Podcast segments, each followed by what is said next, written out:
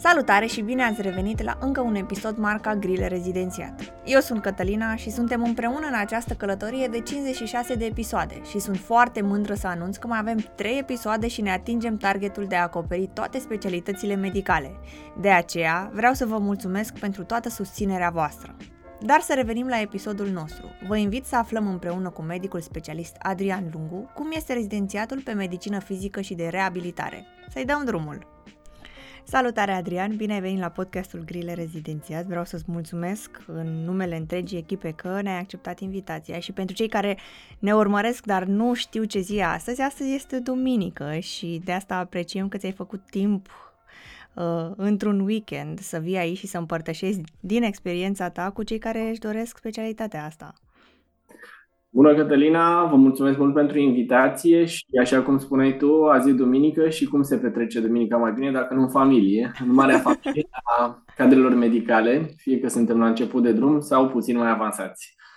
Mulțumesc mult pentru invitație, mulțumesc că v-ați gândit să inițiați acest proiect, care eu consider că este de un real folos pentru carierele viitorilor medici sau tinerilor medici și să trecem la treabă.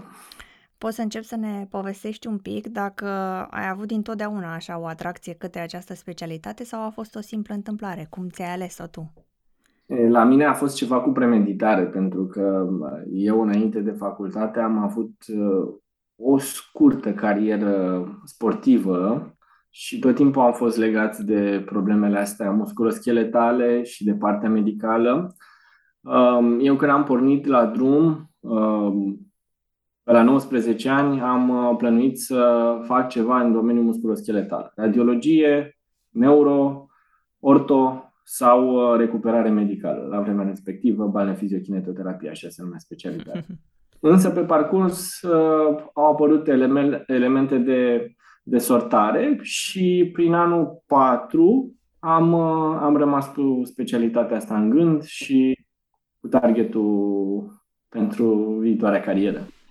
Okay. Ne poți spune, dacă nu e un secret, cam din ce perioadă te-ai pregătit tu de rezi și dacă punctajul tău la rezidențiat a contat, dacă ai ales-o fiindcă așa ai avut punctajul sau... Specialitatea nu a fost aleasă în funcție de punctaj, ci punctajul eu consider că l-am făcut în funcție de specialitate. La vremea respectivă, această specialitate nu era în top, se alegea cu o notă medie și în concluzie nu am bătut foarte mare monedă pe pregătirea la rezidențiat pentru că eram sigur că o voi prinde și am zis că mă interesează să-mi ating targetul, indiferent de situație și contează că la sfârșitul zilei situația să fie una favorabilă. Exact. La ce se pot aștepta medicii rezidenți în primul an? Ce le pot spune așa ca... De ce se lovesc prima dată când intră în primul an de rezi? În general sau în cadrul specialității? În cadrul specialității. Când ajung în primul an, atât eu cât și colegii mei mai mici, de obicei ne-am întâlnit cu... Am fost uimiți, pentru că avem o anumită perspectivă asupra specialității din timpul facultății sau din timpul liber când auzim de această specialitate, iar când intri în specialitate vezi cât de vastă și de diversă este această specialitate și unii se panichează un pic pentru că e volum mare de învățat, alții care sunt mai mult pe acțiune, să zic așa, se plictisesc și vor să meargă într-o altă direcție. Dar, în general, primul an eu consider că este anul de identificare, în care vezi cu adevărat dacă este specialitatea pe care o vei urma pentru restul vieții sau dacă pleci într-o altă aventură. Mm-hmm. Și apoi, după ce te acomodezi, ne poți da mai multe detalii, cam cum arată o zi din viața unui medic rezident și ce atribuții are el? Diferă de la centru la centru, de la persoană la persoană și de la perioadă la perioadă. Dar eu o să vă spun cam cum se desfășoară o zi din viața rezidenților de la spitalul meu și cum se desfășura o zi din viața când eu eram medic rezident. Apropo, eu sunt medic specialist de 2 ani de zile, lucrez la Institutul Național de Recuperare Medicală. Așa, începem dimineață, nu la prânz, cum au foarte mulți ideea, adică undeva la 7, 7:30 intrăm pe secție, facem raportul de gardă, discutăm cazurile, evoluția cazurilor de pe parcursul serii, discutăm ce cazuri am evaluat zilele precedente. Ulterior, mergem, vedem pacienți în regim ambulator, fiecare cam cât are atribuit, unii au 2 ore, unii au 1 oră jumătate, în funcție de experiență și de numărul de pacienți care se adresează.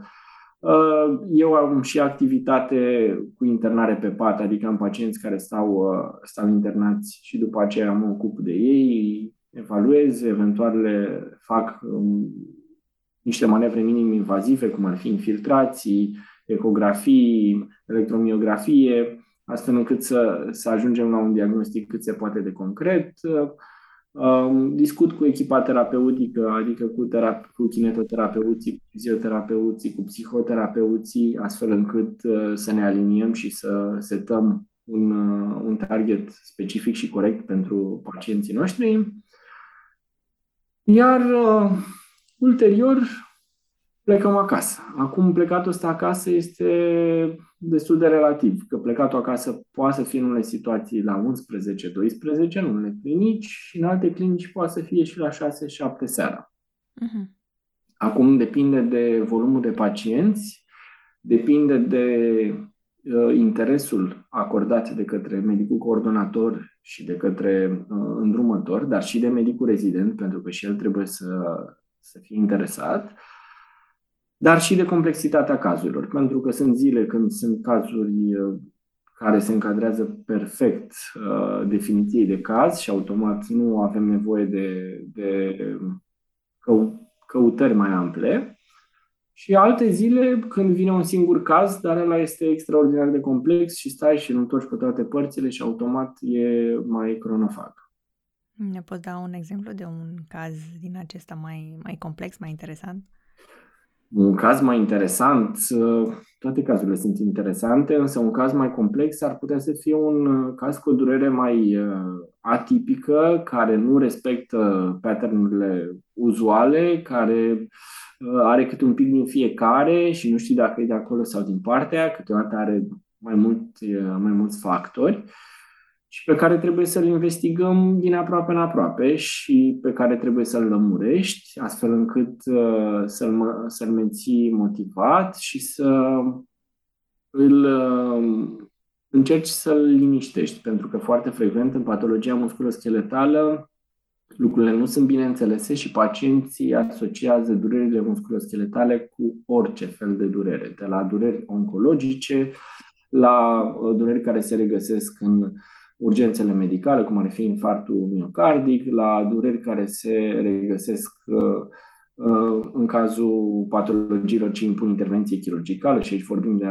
apendicită, aici vorbim de hernie de disc, mai multe elemente, și automat comunicarea trebuie să fie una eficientă, astfel încât pacientul să plece convins, pentru că altfel riscăm să facem ceea ce zicea domnul profesor de neurologie, să nu trecem pe lângă diagnosticul de infart, dar să-l omorâm de inimă prin sperietura pe care i-am dat-o.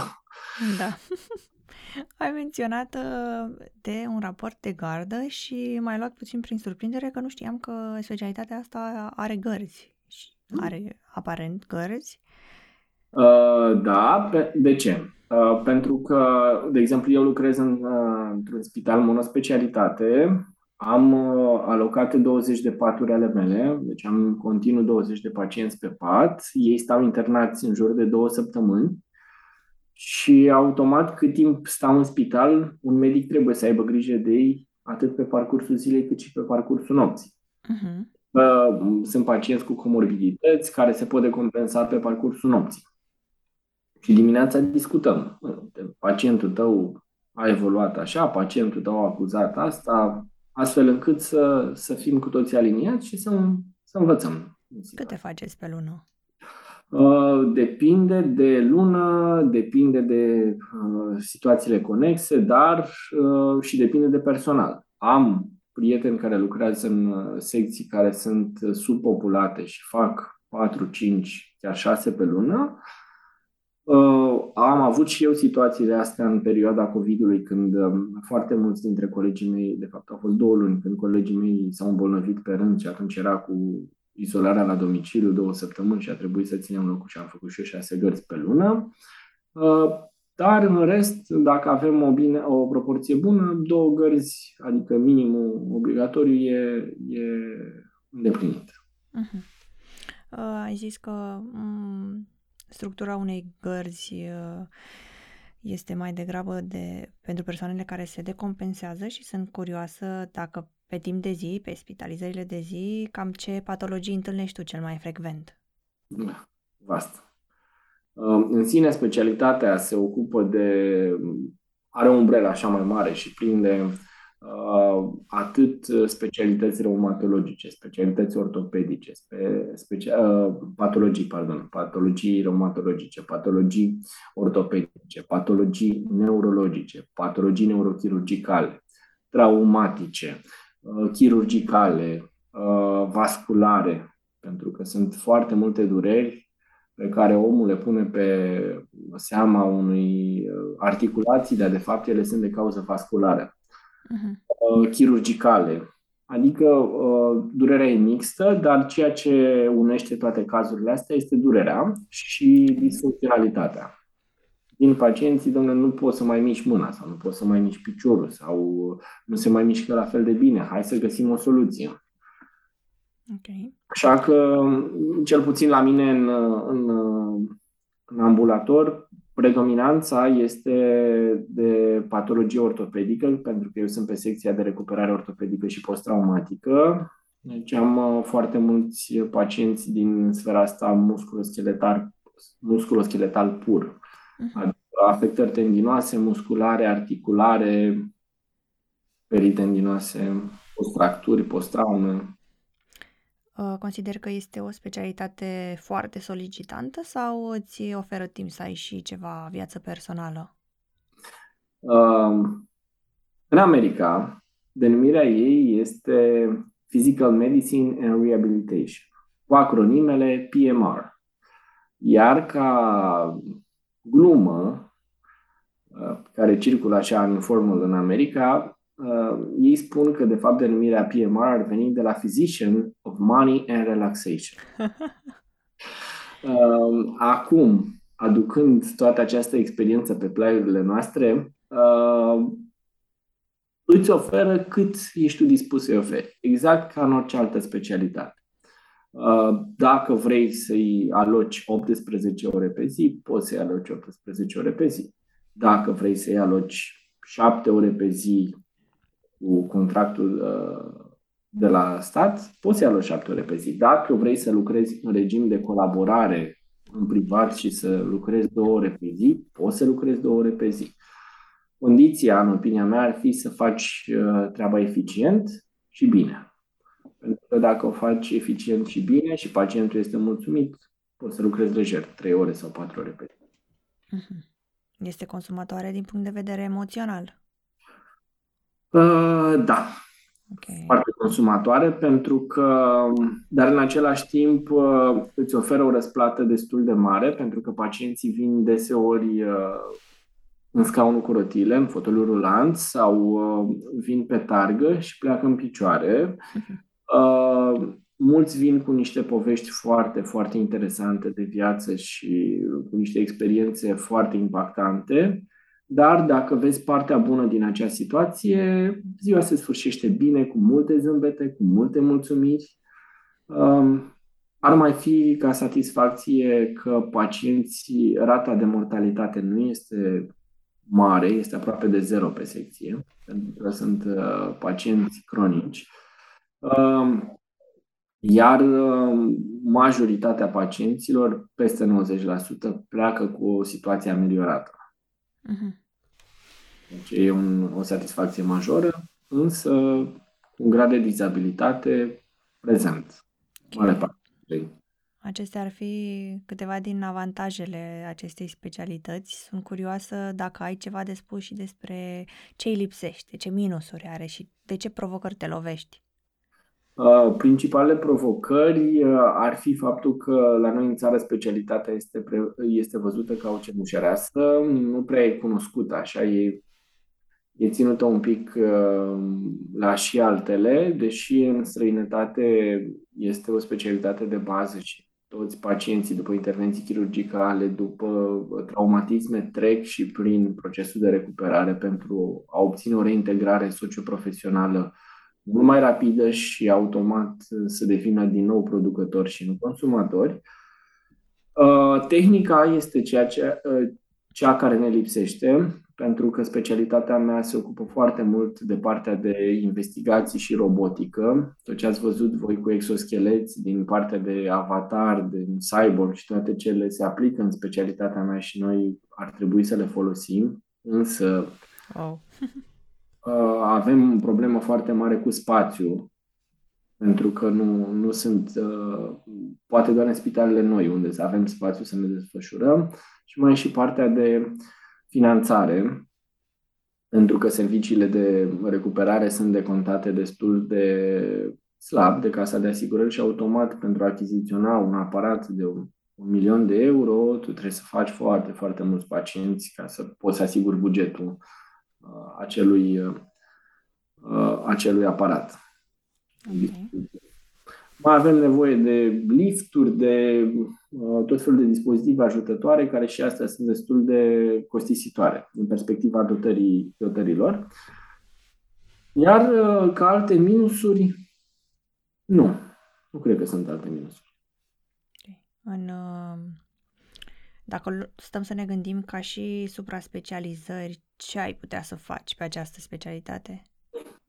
Dacă ne referim la competențe ulterioare, ar fi tehnicile de injectare, care poate să fie tehnici de injectare articulară, periarticulară, adică în jurul articulației, injectarea cu toxină botulinică, care și asta intră aici în scop funcțional, nu în scop estetic, să nu se înțeleagă. Electromiografie, avem partea de ultrasonografie, adică ecografia, analiza mersului, terapia durerii. Cred că astea sunt toate. Iar pe acestea le faci în timpul rezidențiatului, poți, sau trebuie neapărat să fii medic specialist? Informal poți să le faci pe parcursul rezidențiatului, depinde foarte mult de centru unde îți desfășori pregătirea. Sunt centre care te pregătesc, pentru că ele dispun de un ecograf, sunt centre care dispun de un electromiograf și automat înveți, pentru că ai acolo pe secție. Dar sunt și alte secții care nu te învață, pentru că nici ei nu stăpânesc, nu dețin echipamentul și automat înveți doar teoretic. Okay. Teoria fără practică e cam degeaba. Dar în momentul în care termini rezidențiatul, nu ai competențele respective, oficial vorbind. Okay. După ce termini rezidențiatul, trebuie să faci niște cursuri postuniversitare pentru a obține autorizații. Contra cost? În mare parte, da. Și costul se încadrează într-un salariu decent sau dai o sumă? Depinde. Uite, eu acum m-am înscris la cursul de ultrasonografie pentru a avea competența de ecografie musculoscheletală, care se desfășoară pe parcursul a 5 săptămâni, iar costul a fost undeva până într-o 1.000 de lei. Mm-hmm. Ok. Este decent, da. E foarte decent comparativ cu vestul, costă destul de mult, dar depinde foarte mult de la centru universitar la centru universitar, de la competență la competență, de la complexitatea cursului la complexitatea cursului, pentru că, de exemplu, pe ecografie. Sunt mai multe cursuri în cadrul aceluiași centru care au costuri diferite, dar în același timp au și costuri de pregătire diferită. A nu se corela prețul cu calitatea cursului. Da? Am înțeles. Ce ne poți spune Acum urmează întrebarea care este cel mai des întâlnită printre cei care urmează să dea examenul de rezi și aparent contează foarte mult în alegerea lor, este dacă îți găsești de muncă după ce termin, cam ce oportunități ai, încotro se pot îndrepta. Hai să vorbim un pic despre specialitate, să ne asigurăm că toți au înțeles, ca să ne formăm o idee de ansamblu și ulterior deducem singuri răspunsurile. Practic, specialitatea mea se ocupă cu identificarea problemelor care cauzează disfuncții, tratamentul acestor probleme sau acestor patologii, managementul terapiei, adică noi ca medici de recuperare sau de medicină fizică și de reabilitare avem în echipa noastră kinetoterapeuți, fizioterapeuți, psihoterapeuți, logopedi, terapeuți de terapie ocupațională, mai multe tipuri de terapeuți. Noi ne desfășurăm activitatea atât în spitale de urgență, în spitale județene, municipale, orășenești.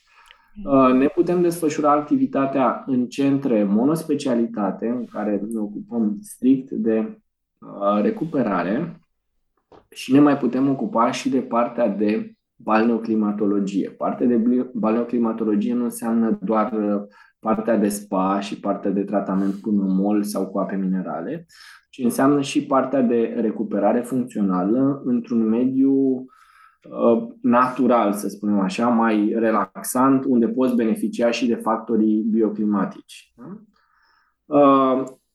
În concluzie, putem să avem... Continui, stai un pic, cu plaja de pacienți. În mare parte avem pacienți de la 2 luni până la 111 ani. Da? Ok. Deci patologia este foarte, foarte vastă. De la patologia copilului, la patologia tânărului adult, la patologia vârstnicului.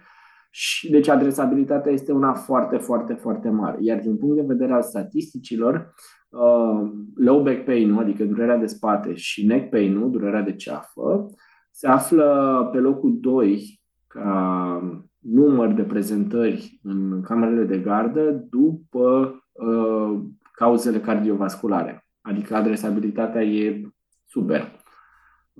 Și aici am specificat doar 2 patologii. Dacă le specificăm pe toate, o să vezi că ai de unde, chiar ai de unde să recrutezi pacienți. Așa că poți lucra în regim de stat, unde ți-am spus puțin mai devreme, în spitalele județene, municipale, orășenești, la centre monospecialitate, adică spitale de recuperare. Poți lucra în stațiuni balneoclimaterice, unde sunt niște sanatorii balneare, sau poți lucra în regim privat, în cabinete, în spitale private, chiar în hoteluri.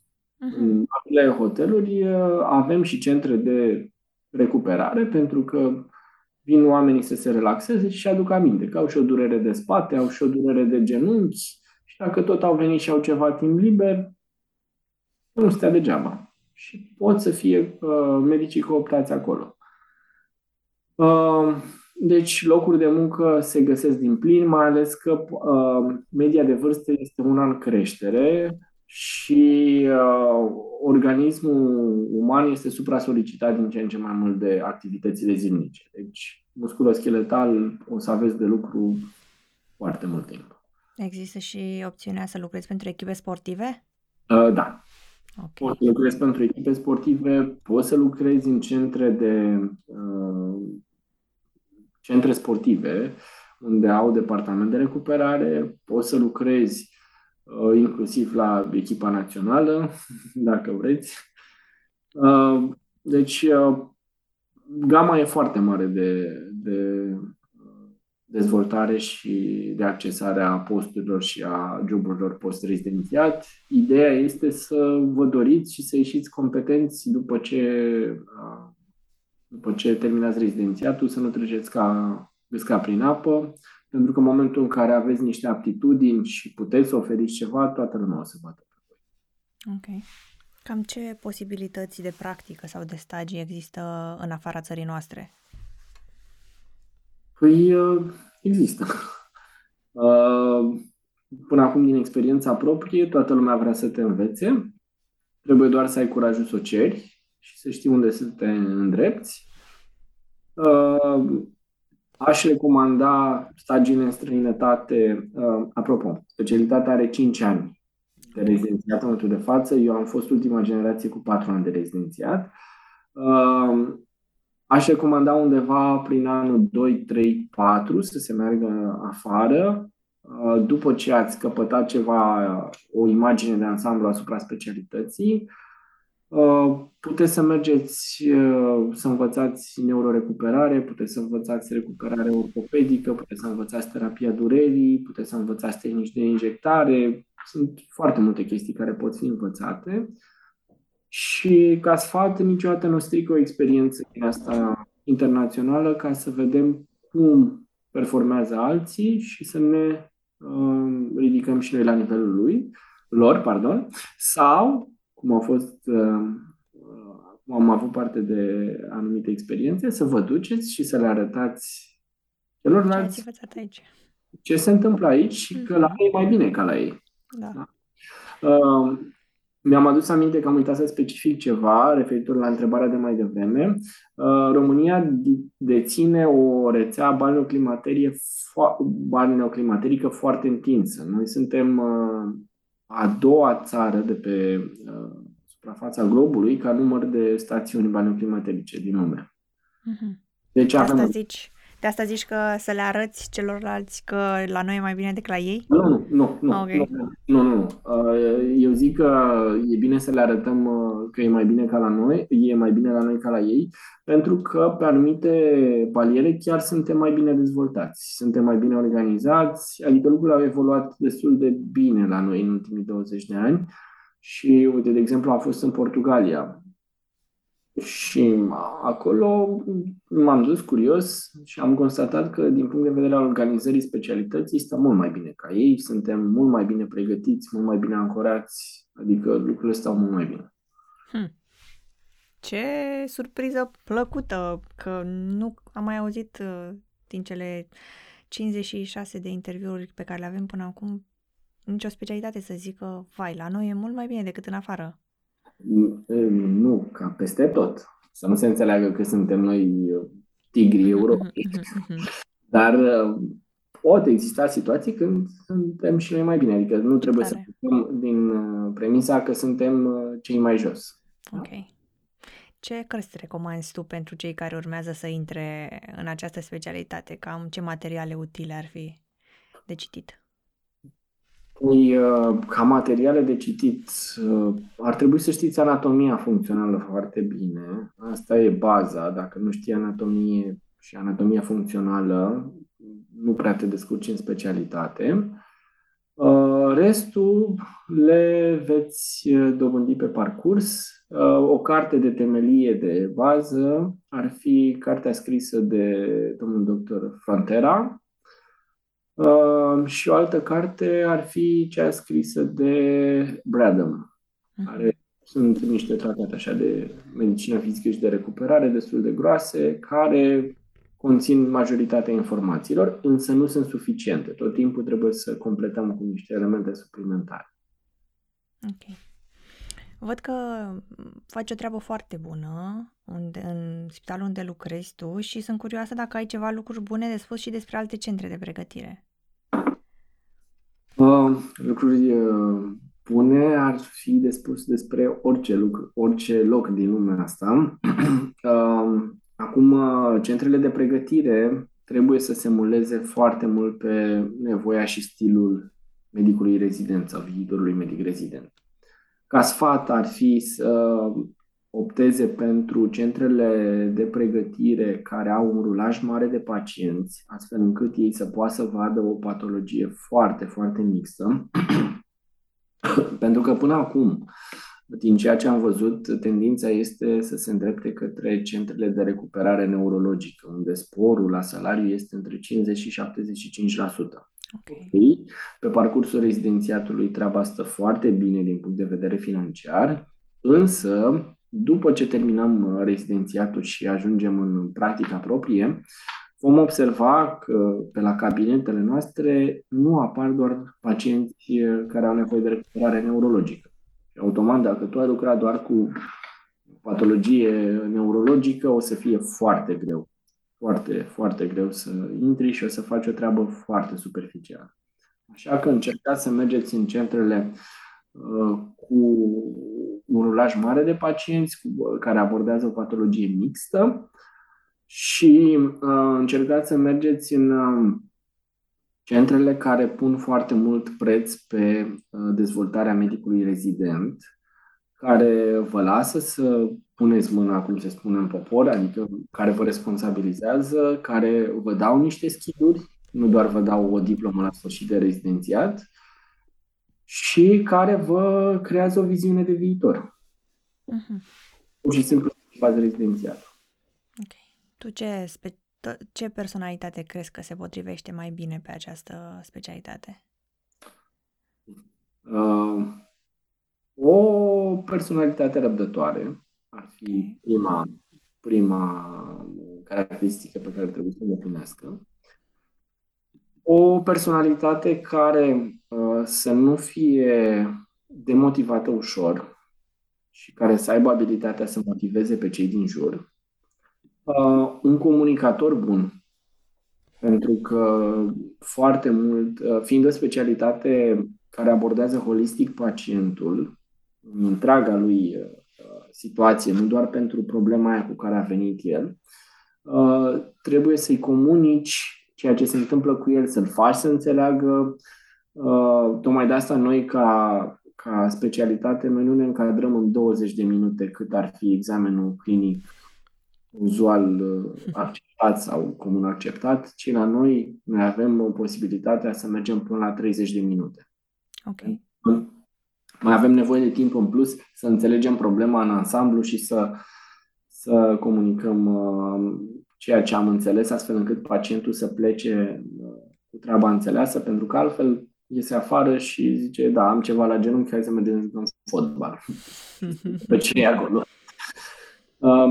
Ok. Apoi, pe lângă partea de răbdare, partea de motivare și de comunicare, cred că ar fi abilitatea de a empatiza cu pacientul. Okay. Pentru că pacienții au nevoie să înțeleagă că nu sunt singuri în situațiile astea, mai ales că trec prin niște elemente destul de impactante. Și au nevoie de cineva să fie alături de ei pe tot parcursul și să fie cât mai, să zicem, motivant. Da, și când spun că ar trebui să fim alături de ei, nu înseamnă că trebuie să-i cocoloșim. Uh-huh.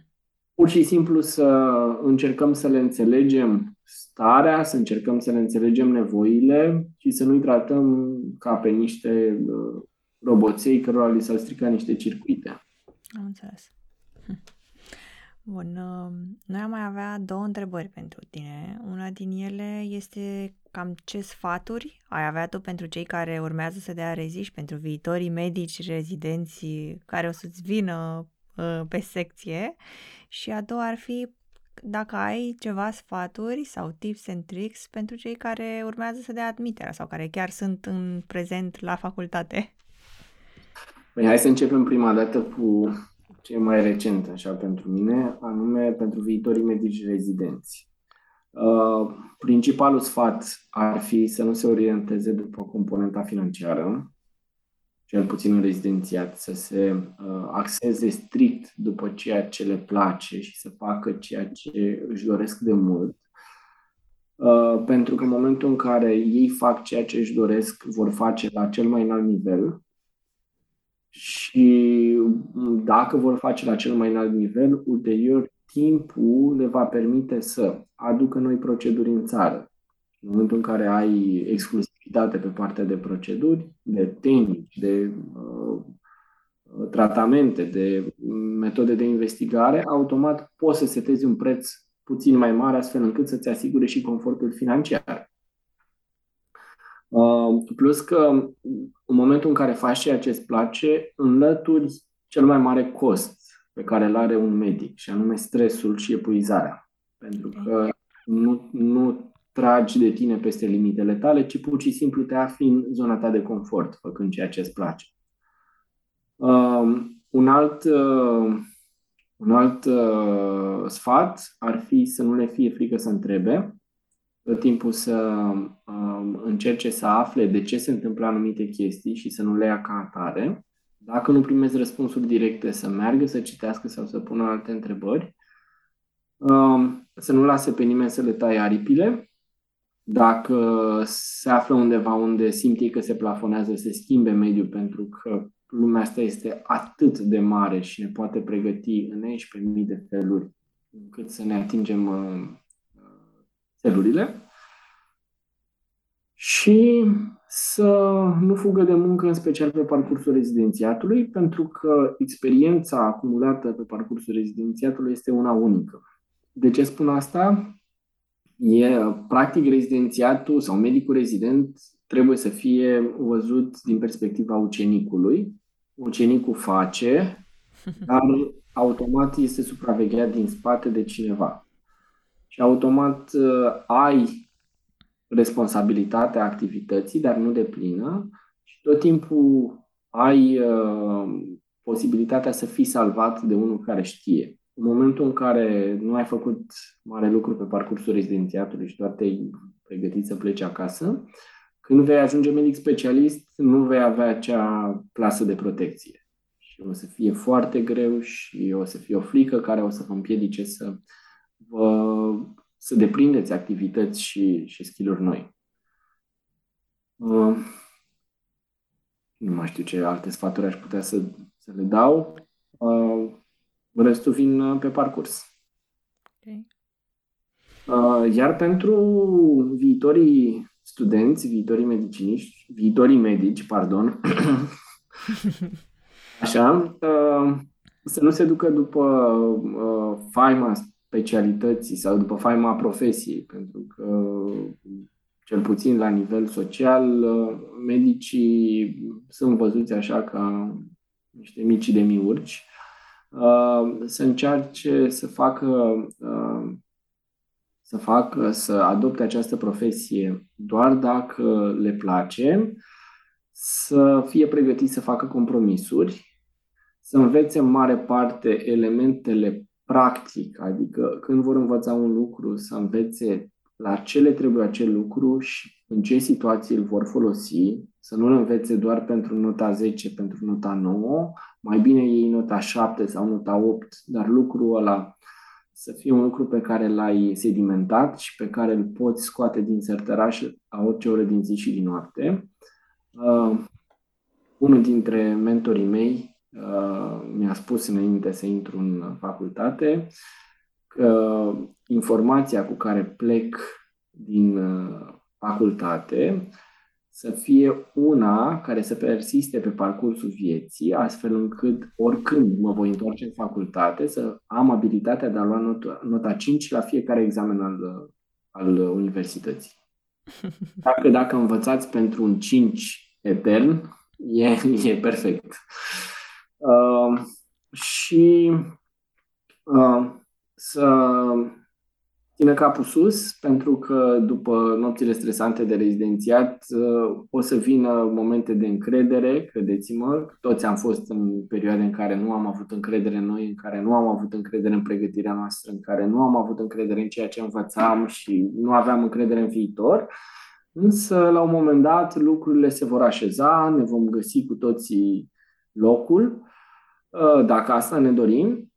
Și în situația în care lucrurile nu merg așa cum ne dorim, încercați nu neapărat să munciți mai mult, ci să vă detașați un pic, să vedeți situația din exterior, puțin în ansamblu, pentru că există riscul să ne axăm foarte mult pe problemă și să ratăm contextul. Bun. Sunt profund impresionată de sfaturile pe care le-ai dat. Sunt chiar curioasă cât de mulți o să aplice ce ai spus, pentru că sunt niște informații foarte valoroase ce ai oferit tu aici și vrem să îți mulțumim pentru sinceritate și pentru disponibilitatea de care ai dat dovadă. Îți urăm foarte mult succes pe mai departe și suntem curioși și ne dorim ca și pe viitor, în cazul în care te vom aborda, să ne mai onorezi cu prezența ta și pentru viitoare proiecte. Cu mare drag. Vă ajut și vă răspund favorabil la orice strigă de ajutor. Iar dacă e nevoie de lămuriri, vă stau la dispoziție, îmi scrieți și vă ofer un răspuns cât se poate de rapid. Minunat! Îți mulțumim încă o dată și îți urăm o duminică plăcută în continuare. Eu vă mulțumesc, o duminică plăcută și mult succes cu proiectul, că e unul care merită. Mulțumim!